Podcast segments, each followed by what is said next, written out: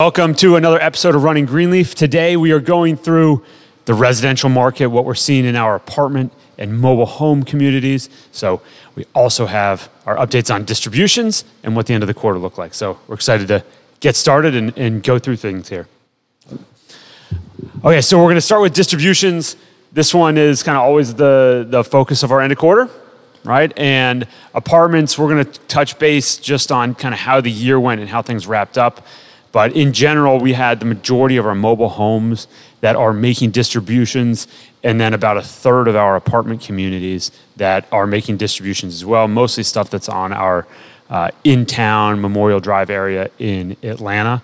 Our other apartments, which we have some stuff that's up in Gainesville, Georgia, we have stuff in North Atlanta or Chattanooga uh, apartments, and still Charlotte. Uh, those ones are not making distributions, and we're going to go into the reasons behind uh, what's going on there. So, yeah, yeah. So let's go ahead and start with like let's talk about what's working, what's going well. You know, our the business focus historically and continues to be is retention. You know, at our our year to date retention for 2023 was was 70 percent compared to a market. You know, we did a lot of research on the market and. It's interesting to see, like in general, retention is around 50% for the market across all asset classes in multifamily. But in what they're, what we're seeing in the market happen is that Class C multifamily is retention is rising because the uh, the cost of moving is becoming less and less affordable. Yeah, we saw that at like 65%. And again, there's not tremendous data on kind of like how's the market going. And people's definition of class A, B, or C is, is vastly different sometimes. But the information we could see is, is that uh, more affordable units, class B, lower, class C, are seeing retention that's in the 60% range because cost of moving is prohibitive uh, for most people, especially uh, if they look at new rents versus renewal rents. And that's something that we do too. You know, our renewal rents uh, increases are much lower than a, than a new unit rent. Right, right? exactly. That's coming and, out. And what, let's talk about why, you know why is retention so important. We talk about this every quarter. It's you know it, it's it's just so valuable to our company because it, it retention ties into not only is it a measure of quality and affordability and service, but it's also it really gauges on really how much money we're going to be spending. If we have a ton of turnover, we need more staff. Yeah. We need more, we need more people leasing. We need more people, more maintenance people. We need more materials. We need more vendors. Um, if we have less turnover, we need less of those things. So overall, compared to the market, with our retention being higher, that we found that our, our increase of expenses were actually we're actually beating the market with over the last couple years. Yeah, we we feel very good about that, and that's what we've been focusing on the whole time. So it's working, and we're doing better uh, than the market is on our retention rates.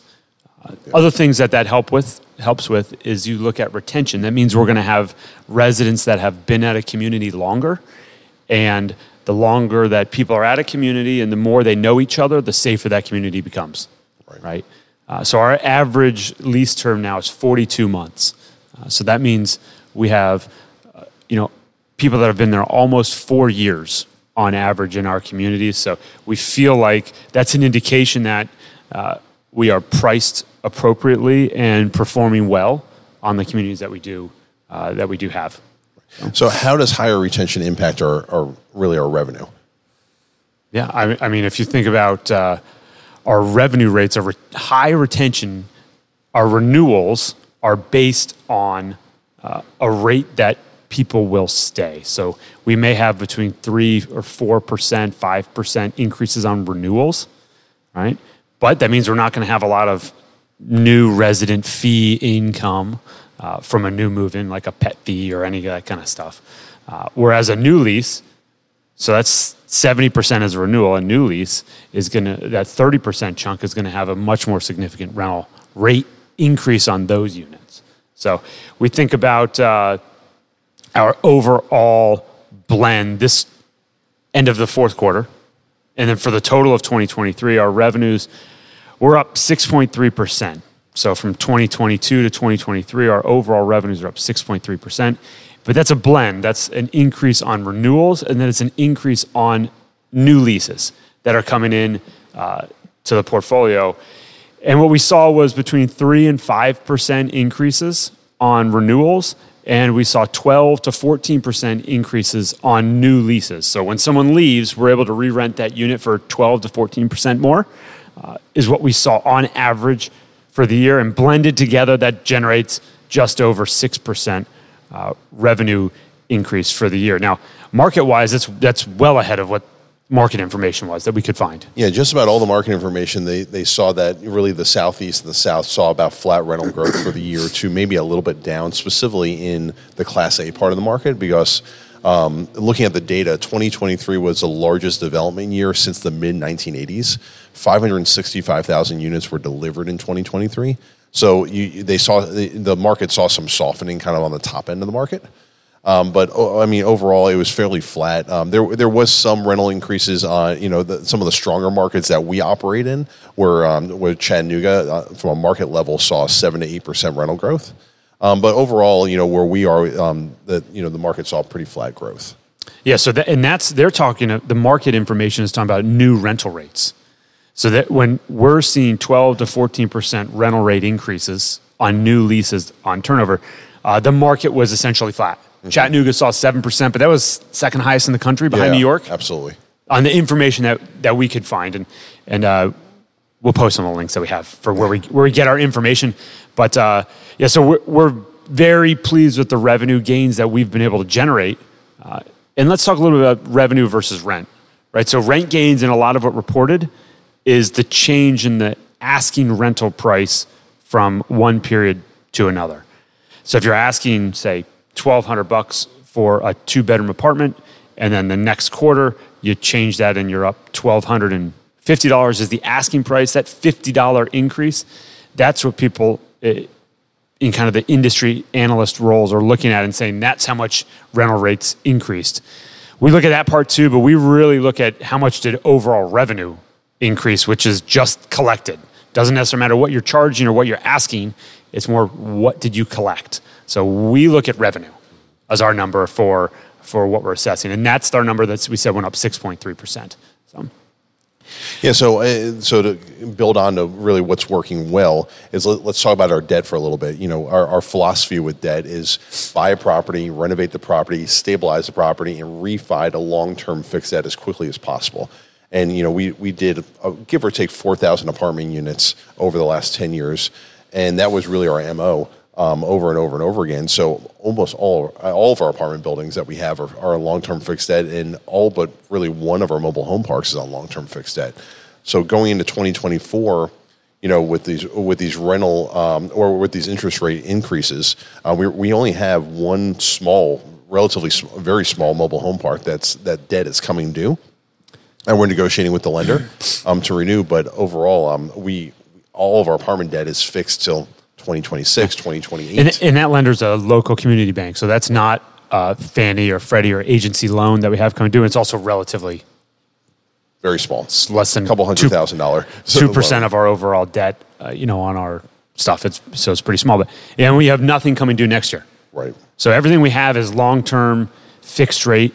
You know, done when interest rates were pretty Low. darn good overall, and that's been our strategy. Is was, always like how do we lock in long term fixed rate debt? So most of our loans we're looking at are coming into like the 27, 2027, 2028 uh, range. Right, Right. exactly. So. So we feel very good with that strategy. That's that's a little bit of why that we're in the position we're at, where we are holding uh, some of our assets here, mainly the, the portfolio we have left. So we want to talk a little bit now about what's not working or what we're really seeing in the market that's impacting uh, how these deals are performing. Obviously, we would like to have uh, our goal is to create quarterly distributions and, and generate passive income, and we would love to see distributions on everything. Uh, but it doesn't always tie out that way. And, and when we think about what's not working, what's really driven us kind of at the end of the year is margin compression. And we'll go into the specifics of, of how, that, uh, how that has played out. But Q4 is where we always see our taxes and insurance numbers finalized for the year. We're forecasting what we expect them to be throughout the year, and we reserve for those numbers. If you've been with us a while, you know we're, we're reserving for taxes, insurance, and operating costs. And as those go up, the reserve thresholds that we must target for our deals, where we feel like we're in a healthy financial position on our balance sheet, that number increases uh, to coincide with what our costs are going to be on the materials, OPEX side, uh, taxes, and insurance. So we forecast for that for the year. And by paying our taxes and insurance at the end of the year, we kind of get our real numbers. And when those came in higher, uh, not only do we have to use our reserves, but it also triggers us to have a higher reserve threshold that we need to reach. Um, so we have a couple deals, and this is out in all this. The very specifics are out in each deal's financial performance, but there's good money on the balance sheets. It's just we paid out more in taxes and insurance, and then therefore also increased our reserves. So it's kind of a little bit of a double whammy on that when we look at uh, our distribution calculations. But let's let's kind of dive into the actual specifics of of what that means. So yeah, and, and, and philosophically, we talked about you know with the portfolio that we still have in our apartments, we've we've sold about seventy five percent of what we've bought, and we have about twenty five percent still left. And the philosophy on why do we keep holding these is that we continue to see rental rate growth, we continue to see market margin expansion, and our discussion with all of you has has been, you know, if that were to change, we would look to basically unload, you know, unload these properties. So this is really, you know, one of the first quarters that we've seen that we're still seeing rental rate growth, but we're seeing expense growth really outpace that. Um, specifically in taxes and insurance, but you know, talking about you know materials as well. You know, materials year over year we're up thirty four percent, and you know we we we have a highly trained staff. We've been in this business for you know about 15 years now, and um, our average tenure with our apartment employees is, is pushing right about five years. So our teams know how to efficiently do things well from a cost standpoint. And they also understand our philosophy of doing business, which is basically strap on a tool belt and let's get it done. So um, we're, we're always looking to basically how do we do things in house? How do we basically not pay a trade vendor that's right now prices are through the roof? and do things internally. So I, I, you know, overall our, our approach is working and we are beating the market, but we are still being yeah. impacted by cost increases. Yeah, overall operating costs uh, on information we were able to find rose about 28% in 2023. So uh, operating all apartments got more expensive and the market again, the market we were talking about had flat revenue growth. So flat revenue growth with 28% increase in expenses is not the margin direction you want to see things happening in. But we, on the other hand, we had over 6% revenue growth and our overall expenses were up 23%. That's what our, and we knew we were going to see some expense growth this year. So it wasn't like we were expecting zero and we got 23% overall. But uh, that 23% increase, we start looking things on a per unit basis. Our, our taxes are now on average $1,300 a unit. They were up 13% uh, per unit this year. Our insurance is around 600 a unit, and that's up 23%. Well, let's. So when we started in the business, really until let's just say give or take 2015, insurance was kind of a flat number 250 at 250 a unit. a unit. Yep. And taxes in general, depending on where you're buying, but in general, they ran three to five hundred dollars a unit. So both of those are up two to three x. You know, in, yeah, call it a five that's to seven just now. Period. And if we look at, uh, and then to wrap that up, materials was up 34%. So uh, almost $1,300 a unit is what we're seeing. But we look at underwriting for new deals that are happening in the market and insurance, you know, a lot of insurance is coming out at 1100 a unit, 1200 a unit. So there's a lot of insurance growth still out there and taxes as well as, you know, valuations went up significantly over the past, you know, two, three years right now, and municipalities are are raising their assessed values, and which which coincide with market increases, and then that also raises the amount that you've got to insure. So it, it's kind of like feeds into itself um, on those. So those those couple things where we see large percentage increases, uh, you have to have revenue growth that that offsets that. And overall, just taxes and insurance you know, if you mentioned taxes are up 13%, insurance is up 23%, but in real dollars, we need a 4.7% increase in revenue, dollars, dollars in, pure dollars in, to cover those increases. So that means when we look at 2024, we put in our budgets like, okay, we need a minimum of 4.5% revenue growth to make up for the taxes and insurance margin compression. If we add in materials to that, uh, we're going to be just under 8%. That we have to add to revenue to make sure that our margins stay the same. Uh, so, end of 2023, our, our operating margins definitely contracted, and that is why we have some of these deals that are that are not making distributions. We look forwards going into 2024. We need we need to see revenue growth, really rental rate increases that are going to hit eight percent to keep up with costs that we saw from 2023. Now, that doesn't include you know what's going to happen in 2024 and where are these uh, costs and insurance and taxes going to be in 2024. So we're really aiming for even higher revenue growth. We think about the market as a whole. Uh, there's going to be increases in rental rates. There, there almost has to be, unless you're going to have um, operators go more underwater and subsidize, you know, more of the rent by taking on losses. We were we were in a position that our debt was all fixed. So we talk about what was working, all fixed rate debt. We didn't have that cost. But Some people had interest rates that went to seven, eight, nine percent on floating rate debt, and their cost of debt doubled. So their margin compression outside of operating costs was was significantly larger. And Fannie and Freddie are still doing really, really well on subsidizing the market, meaning that we, you know, you can still get a 10 year fixed rate loan for about, give or take 200 basis points over the 10 year treasury. So 6%. And is you can normally get at least five years interest only. So you're basically your carry cost for five years are only six percent. It's very healthy compared to the commercial market that we've seen. Yeah. A very different, you know, very different results in. Yeah. So there still is I, plenty of opportunity to basically invest in these and and basically create some create some cash flow. Yeah, but we see opportunity wise, you know, our take on this is that you know we did see margin compression. If that continues, right, it's either a situation where there's going to be some great buying opportunities because there'll be there'll be positions not only on opex but including debt as well where they have to be exited or something has to happen. We're started to see a few deals that are already coming coming out to market in early 2024 that are retrading below what they were purchased at only 18 months ago. Um, so we're starting to see some discounts on deals. Maybe that trickles into us being able to buy them. We've been optimistic or saying that we expected this to happen for years, but that's kind of the you keep saying something eventually. Eventually, you're right. eventually I don't know right. if that should be our strategy, but but you feel like uh, operating margins go, you know, contracting that much are going to make it challenging.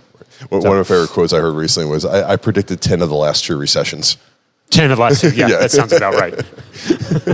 so, so th- that's where we're at on the operating margin. Like we got a lot of things that are going in the right direction, and we got some stuff that's that's some definite headwinds that we are facing that's in the multifamily space as a whole. Uh, we feel good with our retention. We feel good with our ability to add revenue gains. We feel good being in our affordable price versus versus Class A. We think there's a little more stickiness there and longer term residents. So overall, we're going to look at the next, you know, first quarter and second quarter of 2024 and really assess what these margins are looking like at that point to dictate our investment decisions, whether we're going to add or, or uh, sell some units right. in, into our portfolio here. Yep. So, okay, so another part we want to talk about is just opportunities and some of the redevelopment stuff that uh, that we have in the works right now.